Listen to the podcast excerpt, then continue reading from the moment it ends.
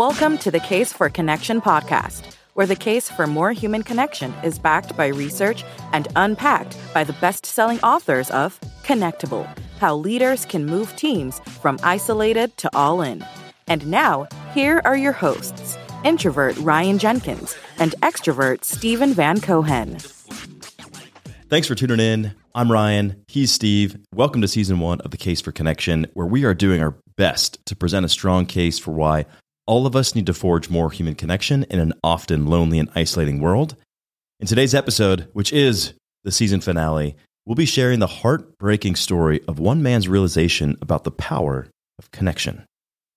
Steve, I can see you uh, holding back tears over there. This is our season finale. How you feeling? I'm feeling a bit heartbroken that we're not going to be able to do this until season two launches, which is who knows how long from now. So, uh, yes, heartbreaking stories, heartbreaking emotions for this guy over here lots to uh, dive into though. So we'll pay, we'll get past the heartbreak and we'll we'll stay strong for each other.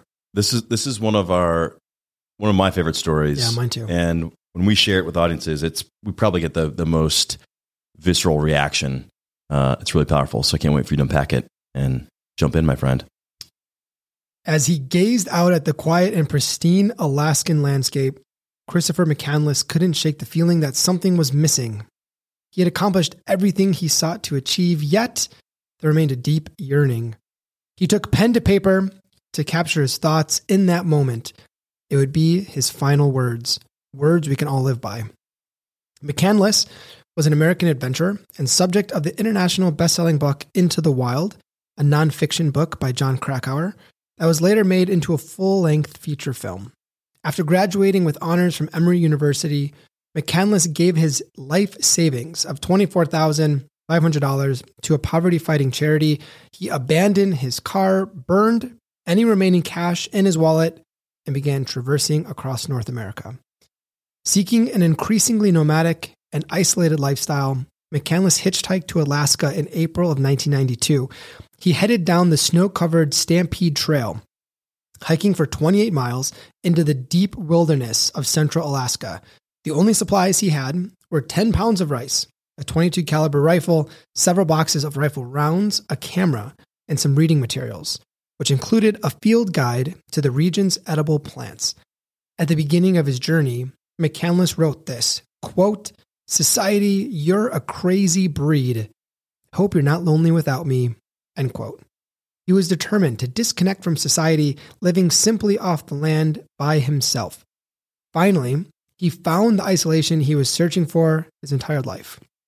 On the eastern bank of the Sushana River, he discovered a rusted Fairbanks City Transit System bus that had been abandoned. He decided to make this bus his new home.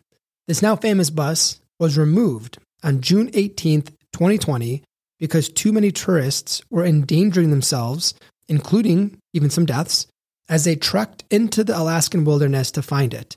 Needless to say, McCandless's new home was remote and surrounded by treacherous terrain. While living out of the bus, McCandless foraged for edible roots and he ate berries. He shot an assortment of game, including a moose, and he kept a journal of his activities and reflections. Eventually, he got sick after ingesting a poisonous seed. Weak and in need of help, he tried to retreat back into town but found his route blocked by a river raging with snowmelt. Dejected, he retreated to the bus where he eventually starved to death after approximately 113 days. A few weeks later, a moose hunter found McCandless and notified authorities. They soon revealed his body, his belongings, some photos, and a journal. The final words McCandless penned in his journal read like this quote, Happiness is only real when shared. End quote. McCandless achieved everything he thought he longed for in life. He thought disconnection from others would quench his yearning spirit, but the thing the soul thirsts for most is connection.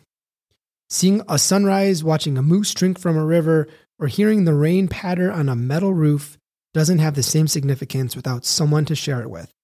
Per his unique experience and final words, his happiness was non existent because he was alone. No matter how hard of an exterior you have, or task focused, or introverted, or results driven you are, at the end of the day, we pine for people. No matter the barriers we intentionally or unintentionally put between ourselves and others, life is better together.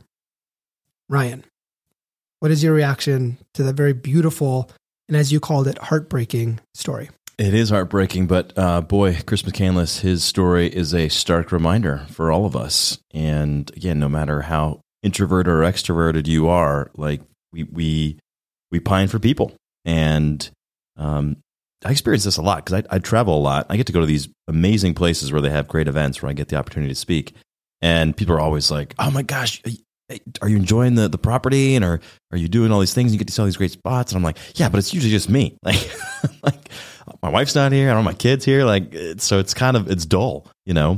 But of course, I'm taking notes of where we I need to take the family back to, but it's just not the same if it's just me. Um, so there's so much wrapped up into this, and um, I'm one that seeks a lot of solitude, um, but it's always with the intent of emerging from that solitude with new ideas or something to share with the community, my family, close friends, etc. Yeah, my reaction is very similar. I mean, when you have somebody who felt like his life purpose was to be alone, only to realize that his aloneness is not at all what he was thinking it would be, and that happiness is only real when it's shared. I mean, I believe that wholeheartedly.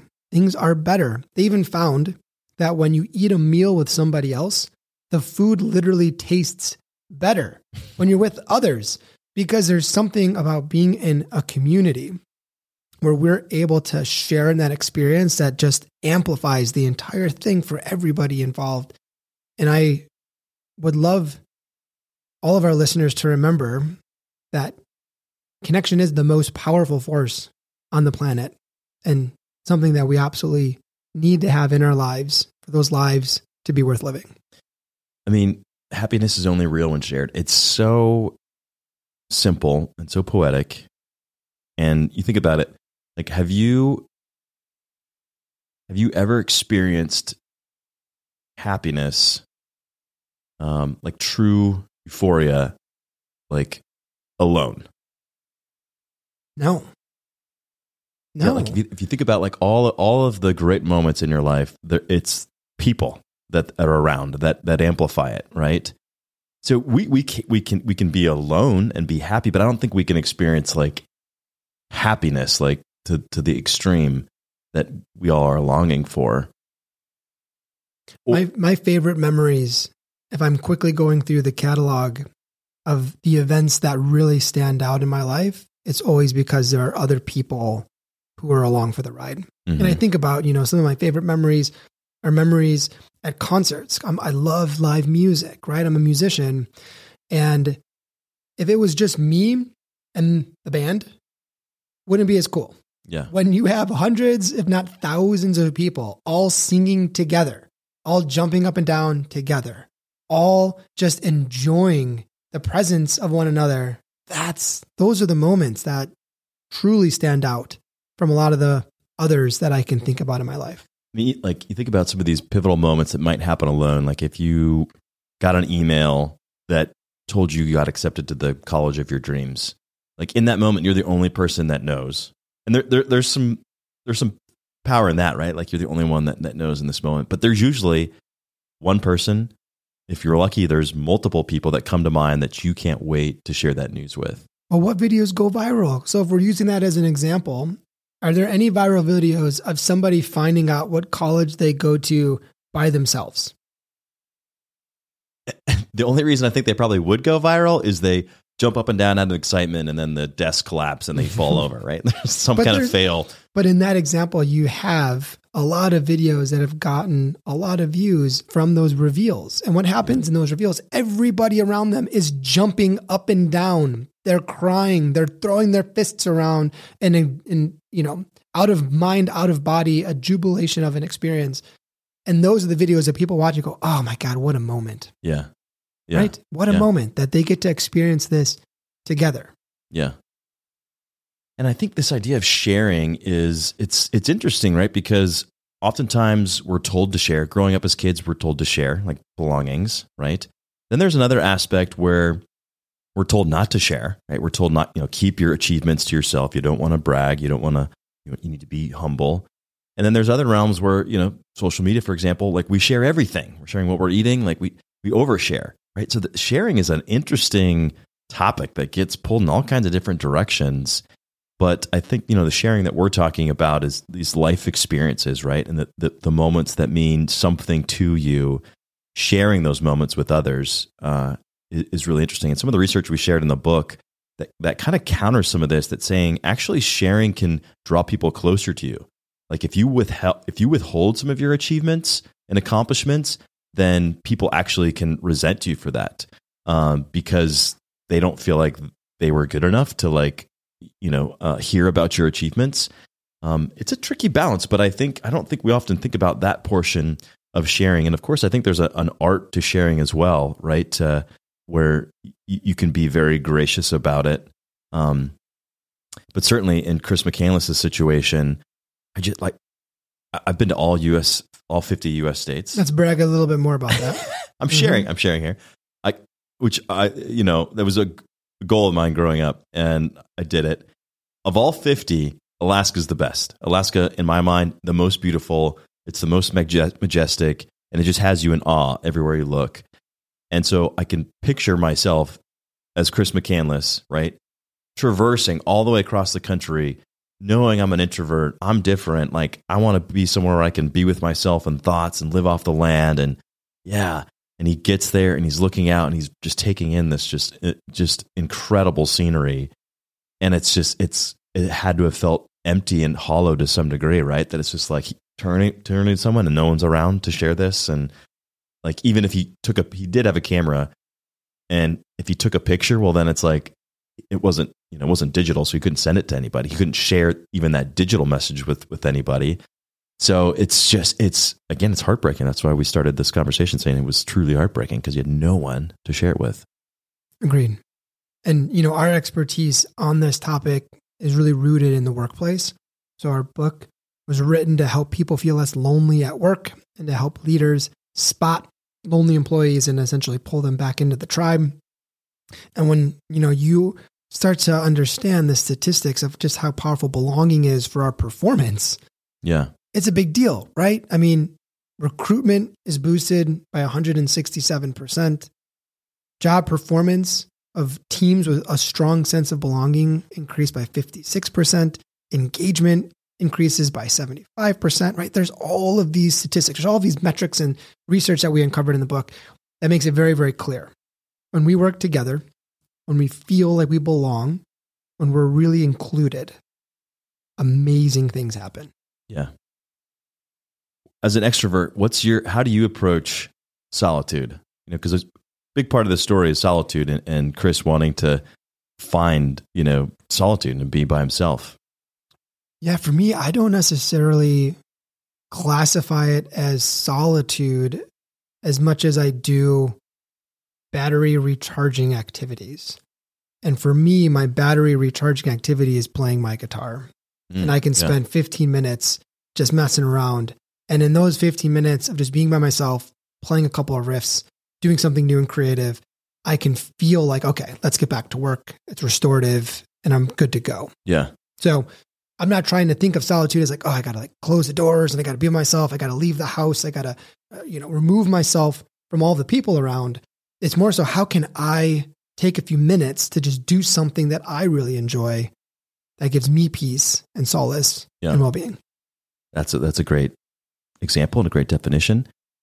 If, if we zoom out and think about isolation, like, so isolation is kind of a neutral term, right? I mean, it's not necessarily negative, it's not necessarily positive.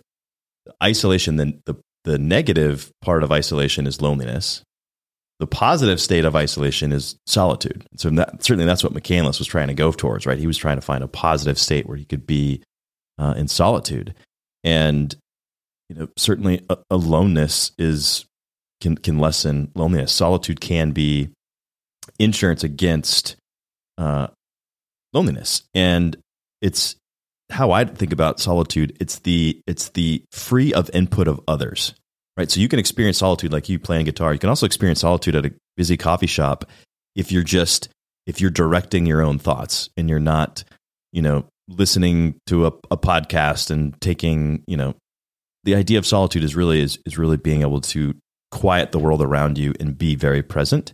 And um, that can take all kinds of multiple forms. But I seek out solitude all the time. When we were writing this book, I, whenever I got into a snare where I couldn't figure out a story or a concept or something, I would just get up from my desk, walk away, get in the car, and resist turning on any music or a podcast because I'm always putting that stuff in when I'm in the cracks of life. And like without fail, every time I'd give it 20, 15 to 20 minutes without any input in the car driving, and the, the thoughts would click together. And I would have a new idea that I could go, and then that would that would unleash some more creativity that I could go into. And so you're saying, so we just said McCandless was by himself and was hoping to be around other people, and you're essentially saying you need more time alone. Well, the reason the reason I need that time is to create something to then share it with somebody else, right? There we go. And of course, I think I'm sure McCandless was up there and eventually had plans to come back into society and, and share of his adventures. But he underestimated just how quickly he was going to need the presence of others. Yeah. And when he got ill, he realized he made a mistake. Yeah. And it's such a great reminder. Happiness is only real when shared. And I think all of us. That's a great takeaway, I think, from this episode is, you know, the next time something exciting happens, who, who's the first person that pops up in your brain? Like, that's a valuable person to you. And perhaps share that with them next time, saying, you're the first person to hear this. Like, you came to mind first. Like, I'm excited to share this with you. Thank you for being a connection of mine.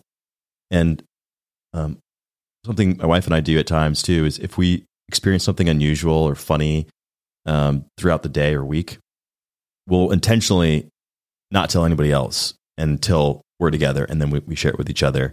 So it's a way for us to kind of solidify that connection.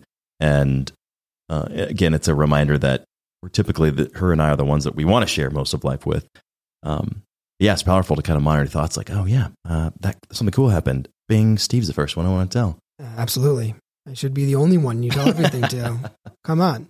So Ryan, I mean, we're coming to the close of the first season of the Case of Connection podcast what's the case to be made for our final episode as we try to wrap it all up for our, listeners out there? Yeah, the case for connection is it's hardwired in us, so there's no working around it. We might as well lean into it. You know, let's destigmatize loneliness. And it's not shameful, it's a signal. It's a signal that we belong together, so let's lean into it. And I think the last thing for me is just that loneliness is useful, right? if you're feeling loneliness and if you're feeling lonely, you're certainly not alone. But if you are experiencing loneliness, it's just a signal that we need to reach out and connect with others. So that is my case for connection. And as we wrap up this conversation, thinking about Chris McCandless and his and his his his story, you know, as a human, you've probably wanted to disconnect from people. We've all been there. Steve, you've been there. Even as an extrovert, you're probably like, I've had it. That's enough. probably with me.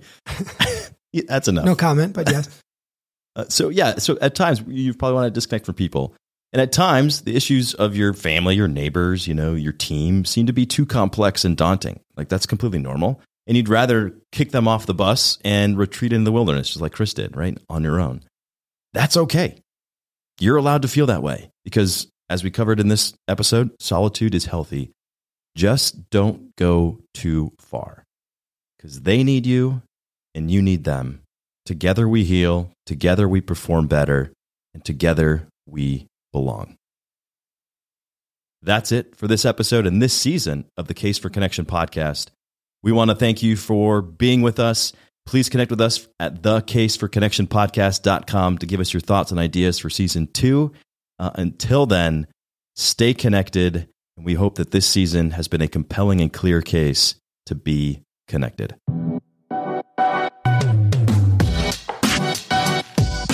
For connecting with us and listening to the Case for Connection podcast.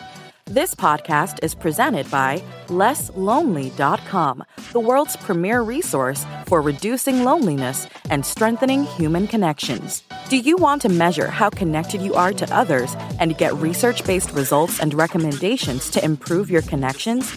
Take the free two-minute loneliness self-assessment at lesslonely.com slash test.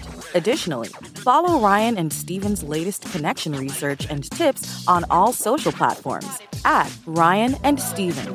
And finally, please subscribe and follow so you don't miss future episodes and provide a review and rating so others can discover the show. Thanks again and stay connected.